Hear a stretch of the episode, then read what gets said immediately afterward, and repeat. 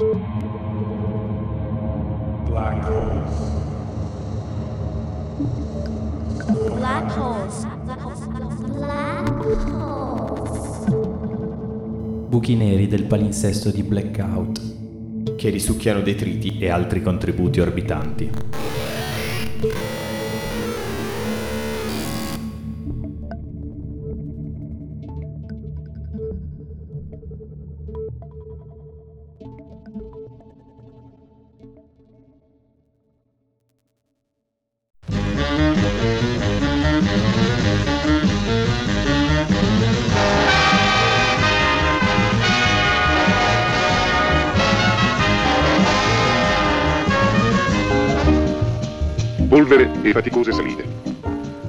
Anni fa sulle strade italiane si viaggiava così.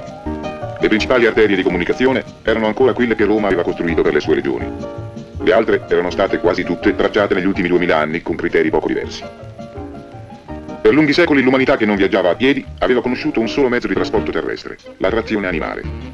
Poi, all'improvviso, il trionfo della tecnica e l'invenzione del motore a scoppio avevano provocato una radicale trasformazione nel ritmo delle attività umane. Ma se gli uomini e i loro mezzi di locomozione erano cambiati, le strade italiane erano rimaste, nella maggior parte, quelle del tempo di Cesare.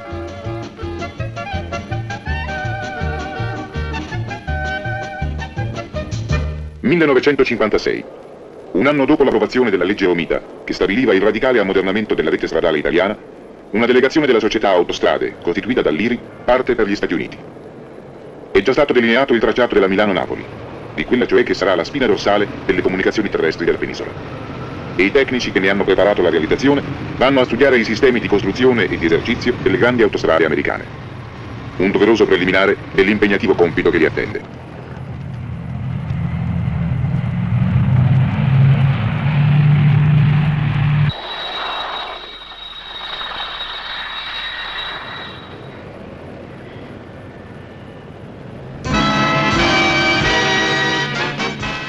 Sempre nel 56 vengono appaltati i primi lotti di lavori e l'opera comincia a prendere forma. L'autostrada del Sole non sarà soltanto la più bella arteria motoristica del mondo o il simbolo dell'unità tra l'Italia della pianura padana e quella del sud, cioè uno strumento di equilibrio economico-sociale del paese. La sua realizzazione crea anche le premesse per un profondo rinnovamento in tutti i campi, a cominciare dal sistema di costruzione. Specialmente su questo tratto, tra le montagne più inaccessibili dell'Italia peninsulare che dividono Bologna da Firenze, la genialità dei progettisti, la perizia dei tecnici e la tenacia delle maestranze vengono messe a dura prova. Qui il terreno, impervio e mosso, è traditore per sua intima natura. Argilloso, disposto in strati eterogenei, insidiato da acque sotterranee. Per sorreggere, proteggere il veloce nastro stradale che sta domando l'Appennino, le valli vengono sorvolate da viadotti arditissimi, i monti traforati da doppie gallerie. Questo è il passo del Citerna, 726 metri sul livello del mare, il punto più alto dell'autostrada del Sole. In questo punto sorgerà uno dei numerosi ponti sul Tevere. Sono 113 i viadotti e i ponti di grande luce costruiti lungo i 755 km che vanno da Milano a Napoli. Molte di queste opere d'arte valicano i principali fiumi italiani. Il ponte sul Po, tra le opere d'arte dell'autostrada del Sole, è senza dubbio quella che ha richiesto la maggior mole di lavoro e rappresenta l'applicazione più imponente del cemento armato precompresso. Formato da 16 campate di luce variabile tra i 60 e i 70 metri, il ponte che valica il più grande fiume italiano misura una lunghezza complessiva di 1176 metri.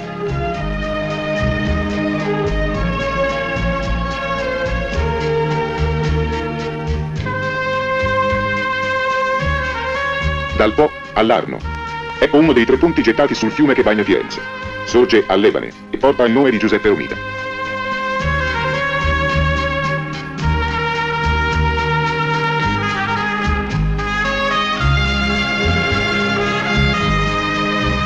Il progresso tecnico raggiunto nell'attuazione di questi lavori trova facile conferma, anche per il profano, nella qualità, nell'efficienza e nella varietà degli elementi che compongono l'opera. Agli esperti non possono sfuggire altri fattori più specifici.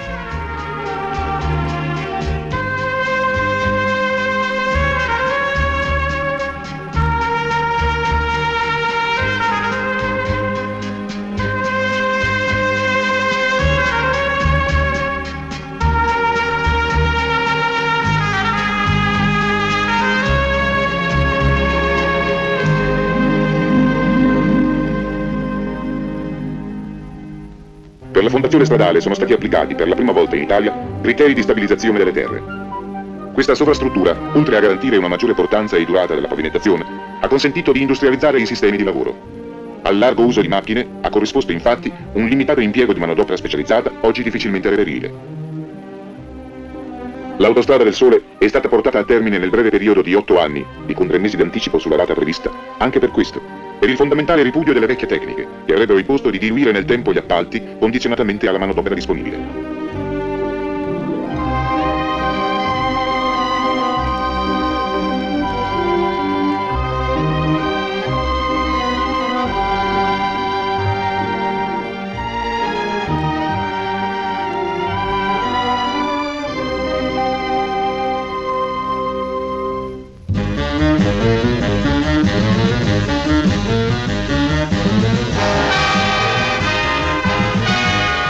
Anche dall'uso del conglomerato bituminoso per la pavimentazione sono scaturiti enormi vantaggi. Come per la stabilizzazione si è ripetuta la possibilità di industrializzare l'intero ciclo produttivo, l'approvvigionamento dei materiali, la miscelazione, il trasporto e la stesa del bitume. Gli impianti di produzione centralizzata, dislocati lungo il tracciato ogni 35-40 km, hanno poi permesso un capillare controllo della qualità dei conglomerati e un'assoluta uniformità delle caratteristiche della pavimentazione.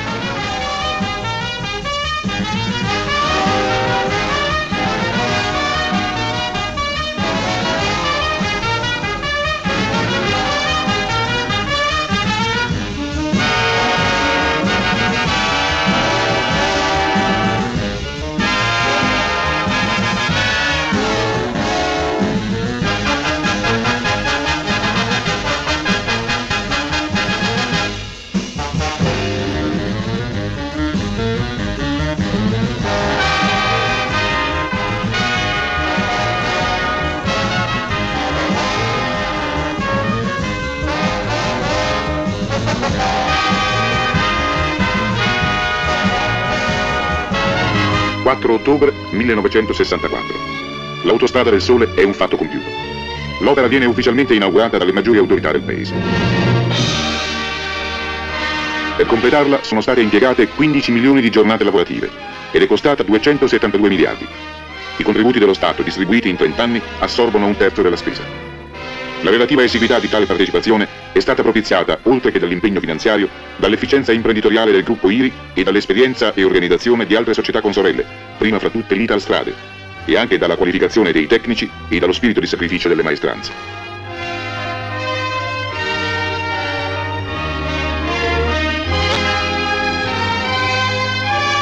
Così è stata tracciata, sottolinea il Presidente del Consiglio Moro nel suo discorso inaugurale, questa nuova modernissima strada che agevola i traffici, sviluppa l'economia, rende più vivo e più ricco il nostro paese.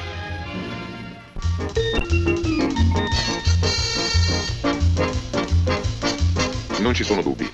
E questa è la maggiore opera pubblica italiana del dopoguerra, la più degna.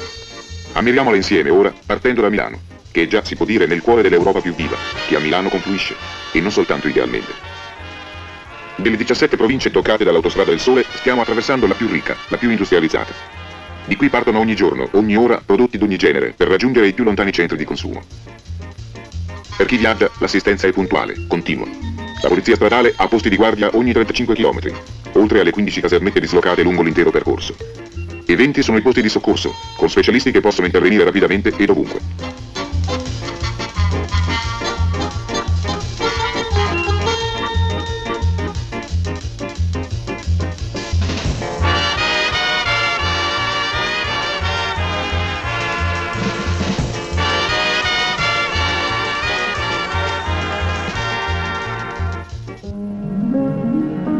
Dopo 189 km, Bologna. Una tappa d'obbligo, non tanto per noi, quanto per coloro che vengono da oltre confine e scoprono per la prima volta l'Italia.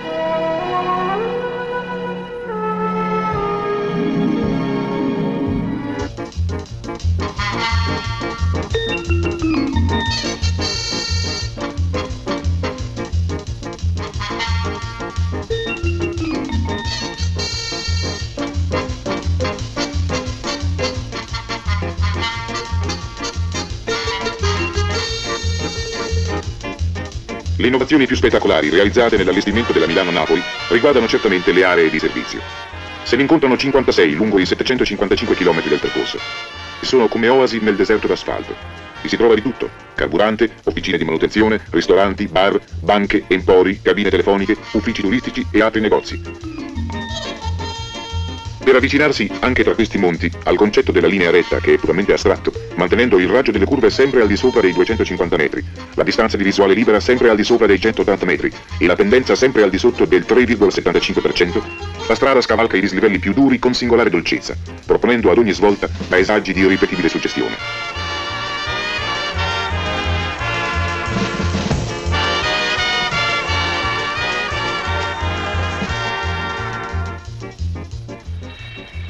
Finché la pianura non preannuncia Firenze.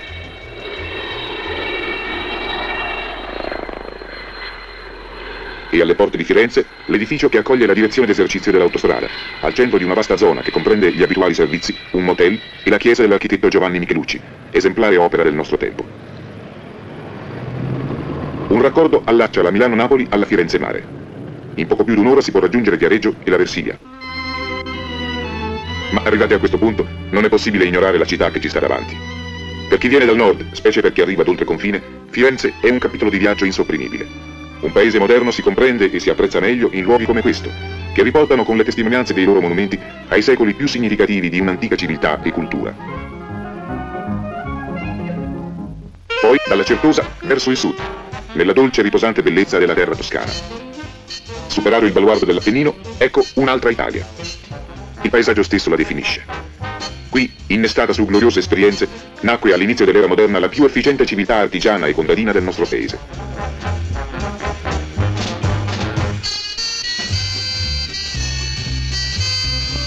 Ma la Toscana conserva anche pressoché intatto tutto ciò che appartiene al suo secolare patrimonio storico. E le città che si incontrano ai lati dell'autostrada, o solo si indovinano, rivivono continuamente, si può dire, il loro passato più suggestivo, rievocando feste e manifestazioni popolari le cui origini si perdono nel Medioevo. Nelle belle piazze, che sembrano quelle d'allora, il gigantesco fantoccio, il re saracino, troneggia col suo flagello a tre punte, rotando minaccioso incontro ai cavalieri che cercano di colpirlo e vincere la giostra. I cavalli che portano i colori delle antiche contrade vengono ancora spronati alla conquista del pario con lo stesso spirito, la stessa esaltazione che animava i fantini di sette secoli fa.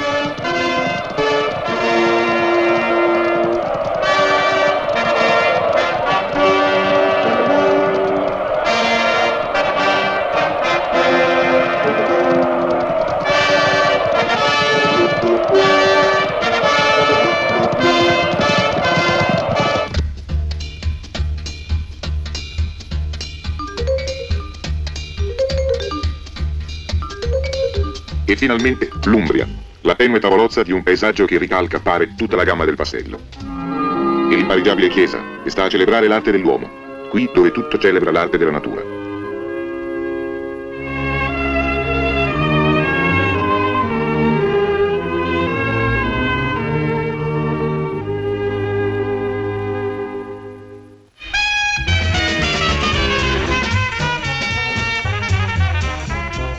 Fra 50 minuti saremo a Roma. L'Italia, con questa autostrada, si è davvero accorciata. E accorciandosi ha come ritrovato se stessa per proporsi a chi vuole ammirarla, conoscerla o riscoprirla. I monti dell'Alto Lazio. Il Soracte.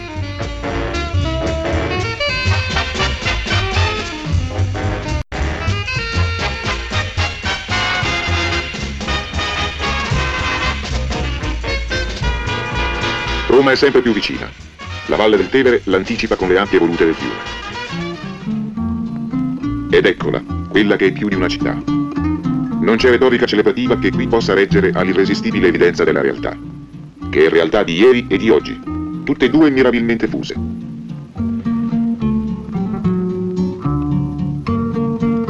Ma Roma, città viva di oggi, propone tutta una serie di problemi che non sono di facile soluzione. Ha bisogno, per esempio, e presto lo avrà, di un nuovo sbocco sulla costa, che oltretutto si innesti sia gradualmente con la programmata arteria tirrenica, essenziale per l'assorbimento del sempre crescente traffico turistico. La quasi ultimata Roma-Civitavecchia, anch'essa appartenente alla rete dell'Iri, è una delle tante autostrade complementari necessariamente germinate dall'asse della Milano-Napoli. La sua più immediata utilizzazione sarà quella di collegamento veloce tra la capitale e la zona a carattere residenziale che va da Fregene a Santa Marinella, e tra gli insediamenti agricoli e industriali dell'entroterra e il porto di Civitavecchia da una parte, l'aeroporto intercontinentale di Fiumicino dall'altra.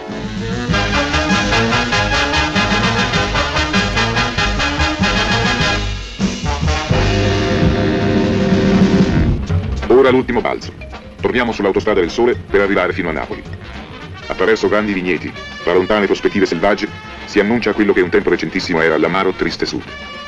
Qui l'autostrada del Sole ha realmente operato il miracolo, rompendo penose e secolari situazioni di arretratezza e sottosviluppo, facendo nascere industrie, promuovendo e moltiplicando i traffici, modificando radicalmente la piattaforma ambientale, la vita di intere regioni.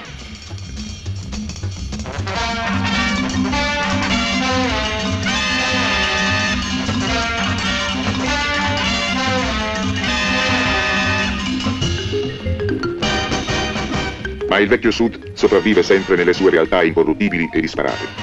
In un piccolo paese come Aquino, che diede i natali al grande teologo Tommaso, o nell'alta solitaria abbazia di Monte Cassino, distrutta dalla guerra e ora completamente ricostruita.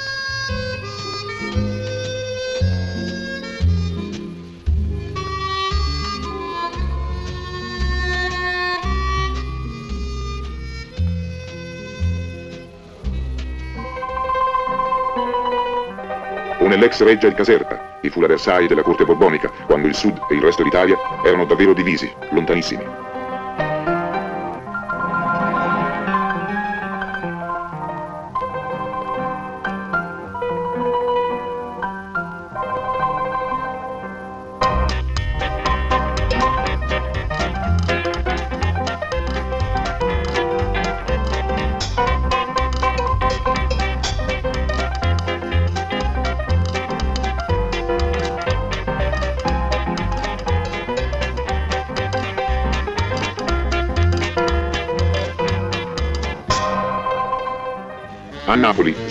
D'uscita dell'autostrada del Sole, la società Autostrade ha già iniziato la costruzione del suo naturale prolungamento fino all'Adriatico, la Napoli-Bari. E non a caso, perché se è vero che un grande asse di trasporto sollecita gli impulsi produttivi, è anche vero che questo asse deve essere integrato con un sistema di raccordi e collegamenti che lo uniscano alle aree più distanti, specie a quelle suscettibili di sviluppo. L'autostrada Napoli-Bari costituisce un'infrastruttura indispensabile per lo sviluppo del porto barese, punto chiave per gli scambi commerciali e turistici con il Medio Oriente e del polo industriale che sta sorgendo in Puglia. I due tratti terminali della nuova arteria, la Canosa-Bari di 70 km e la Napoli-Baiano di 26, sono già stati aperti al traffico. Quando sarà completata, la Napoli-Bari misurerà 248 km di lunghezza.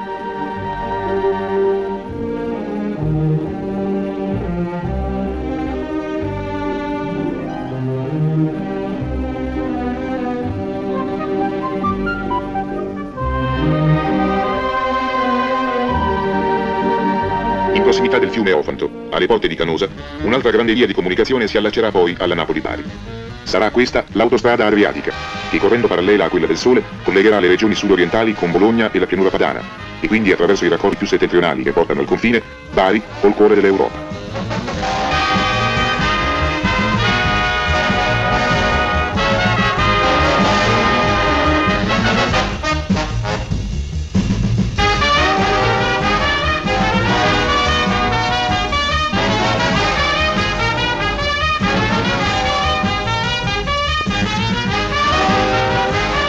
21, oltre alla Milano-Napoli, i tronchi autostradali che la società creata dall'Iri sta costruendo o ha già finito di costruire. Questi tronchi si svilupperanno complessivamente per 1475 km, che sommati ai 755 della Milano-Napoli danno un totale di 2230 km, 1300 dei quali sono già stati aperti al traffico.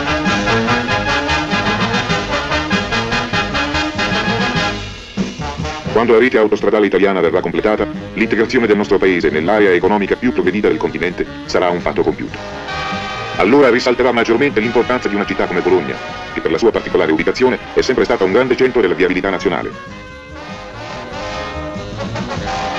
Un tronco tangenziale autostradale con quattro carreggiate, larghe complessivamente 48 metri, assolverà presto il compito di decongestionare le comunicazioni alle porte della città. Due carreggiate centrali sono destinate al traffico di transito sulle direttrici Autostrada del Sole, Autostrada Bologna-Padova in costruzione e Autostrada Bologna-Canosa, già in esercizio sul tratto che arriva fino a Rimini, cioè alla riviera romagnola, che si avvicina così al più immediato e lontano nord, alla regione padana e ai paesi d'Oltralpe.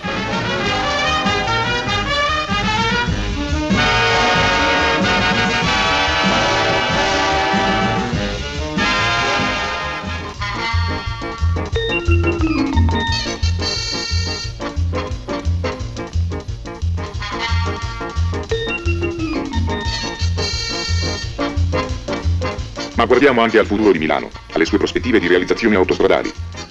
La città pilota del nostro benessere si estende praticamente su un'area vastissima, che esce dagli stessi confini amministrativi della sua provincia. Anche Brescia, a cui la collega già un'autostrada, anche Como, che si raggiunge percorrendo un'altra autostrada, quella dei laghi, si può dire facciano parte della zona urbanizzata milanese.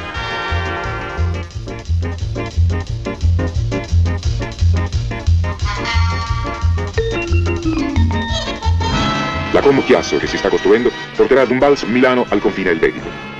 Quando anche le autostrade svizzere si salderanno con quelle tedesche che scendono dal nord, Milano convoglierà il traffico di un grande nastro autostradale di 2300 km, che congiungerà Amburgo a Reggio Calabria. E allora forse altre soluzioni si renderanno necessarie.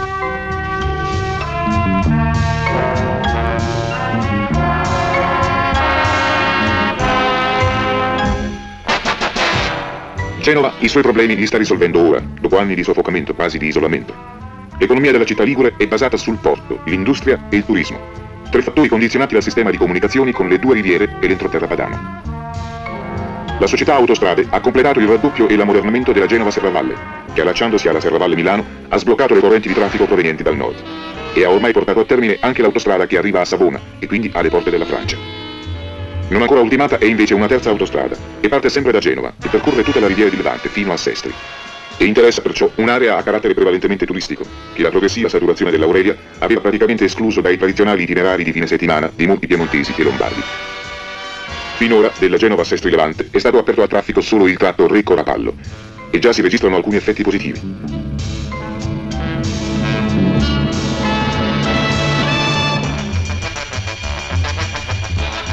È bastato l'incremento delle attività turistiche conseguenza della realizzazione del tronco autostradale a provocare maggiori possibilità di occupazione, capillarmente diffusa nell'intera zona.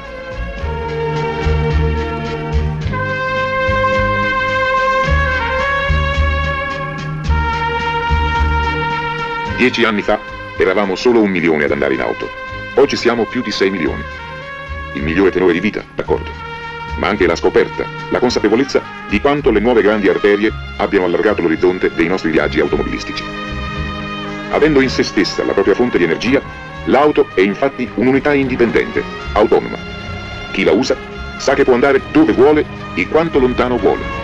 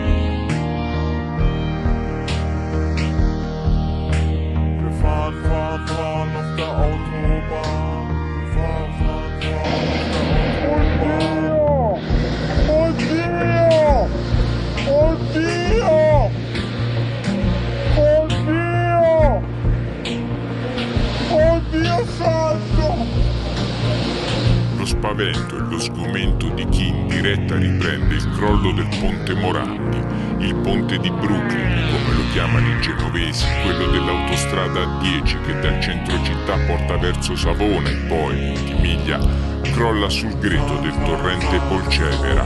Mancano pochi minuti a mezzogiorno, Genova è sotto un violento acquazzone. Guarda, Apit, ragazzi, è venuto giù il ponte, non ci credo. Guarda.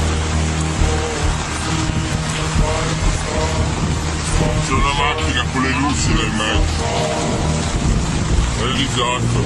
Saluto. Disastro, ragazzi, un disastro.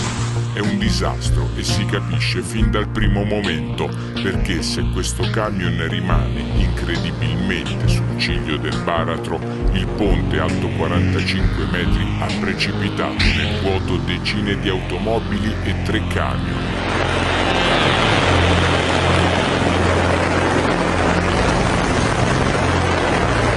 118 parla di disastro epocale e manda sul posto tutte le ambulanze disponibili. In pochi minuti arrivano in massa vigili del fuoco, polizia, carabinieri e protezione civile. Si cercano i sopravvissuti macchina per macchina.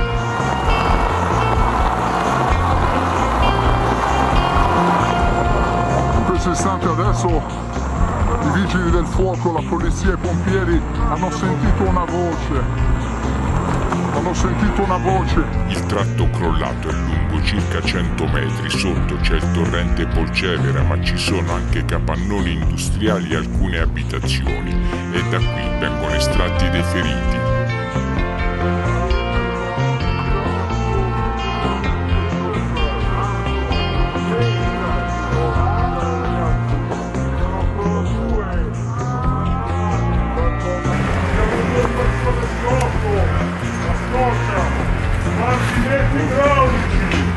Due persone sotto, urla questo vigile del fuoco, e mentre si lotta per recuperare i superstiti si contano anche i morti.